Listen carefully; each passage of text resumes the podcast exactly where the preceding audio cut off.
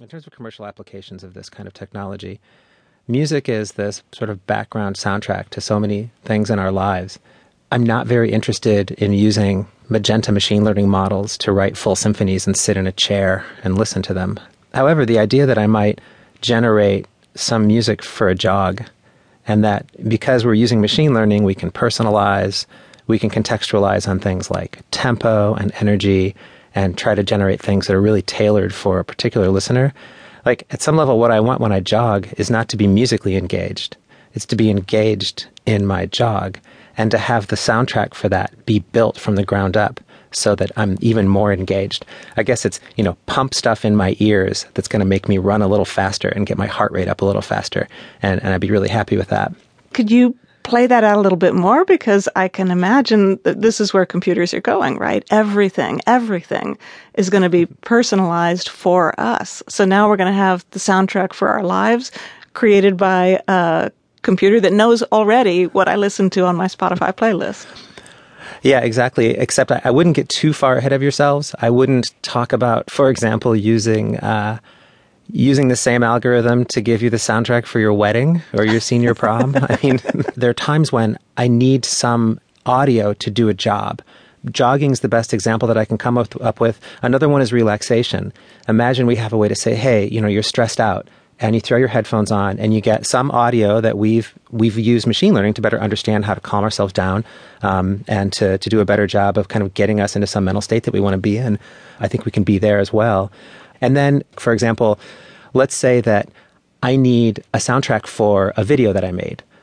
And I don't know how to make a soundtrack. I don't know how to do music, but maybe there are ways in which we can allow non musicians to still add what you would think of as sort of the creative spice to the mix. So maybe we can ask them the right questions. Maybe we can give them the right user interface so that they can express themselves and we can help complete their thoughts musically for them and give them that soundtrack for, you know, their picture album of their kids or the graduation uh, slideshow or whatever it may be.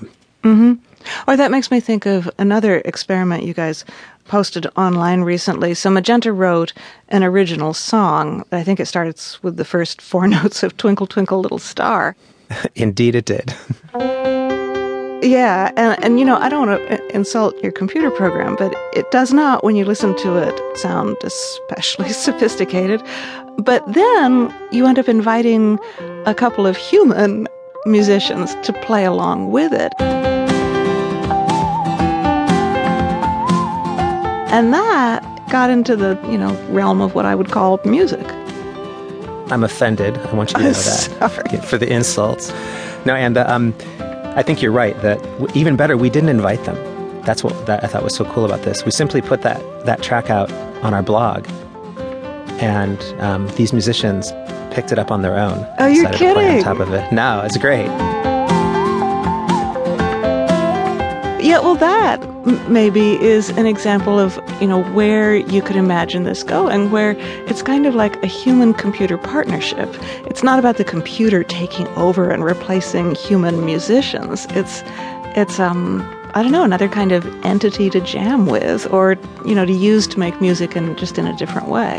It strikes me that musically speaking, we do this all the time. So if you take an electric guitar plugged into a really gorgeous tube amplifier, maybe with a couple of pedals. Forget about computers. There's nothing digital in this pipeline at all. And you just get it set so, and you strum a chord. And that chord just resonates and continues, and you move your guitar a little bit closer to the amp, and you keep that feedback going. Like you feel like you're the one creating that noise. Mm-hmm. And you are the one creating that noise. But let's face it, you're awfully reliant on technology for that, for these tubes feeding back in just the right way, for the guitar and the pickups doing what they want. But I don't think, you know, musicians who use electric guitars shouldn't be encumbered by the thought, oh, did the electric guitar make the music or did I? They should use the electric guitar and they should make music. And I feel exactly the same way about any models that we build with Magenta. What's the blue sky you imagine? Two blue skies. One blue sky is music that I didn't know could possibly ever exist and that is beautiful. Uh, blue sky number two is that we really understand a little bit more about how music works and specifically the almost magical behavior uh, that people have that they're able to do things like write melodies, um, all of the repetition and, and hierarchical structure that you see in music and that we really don't.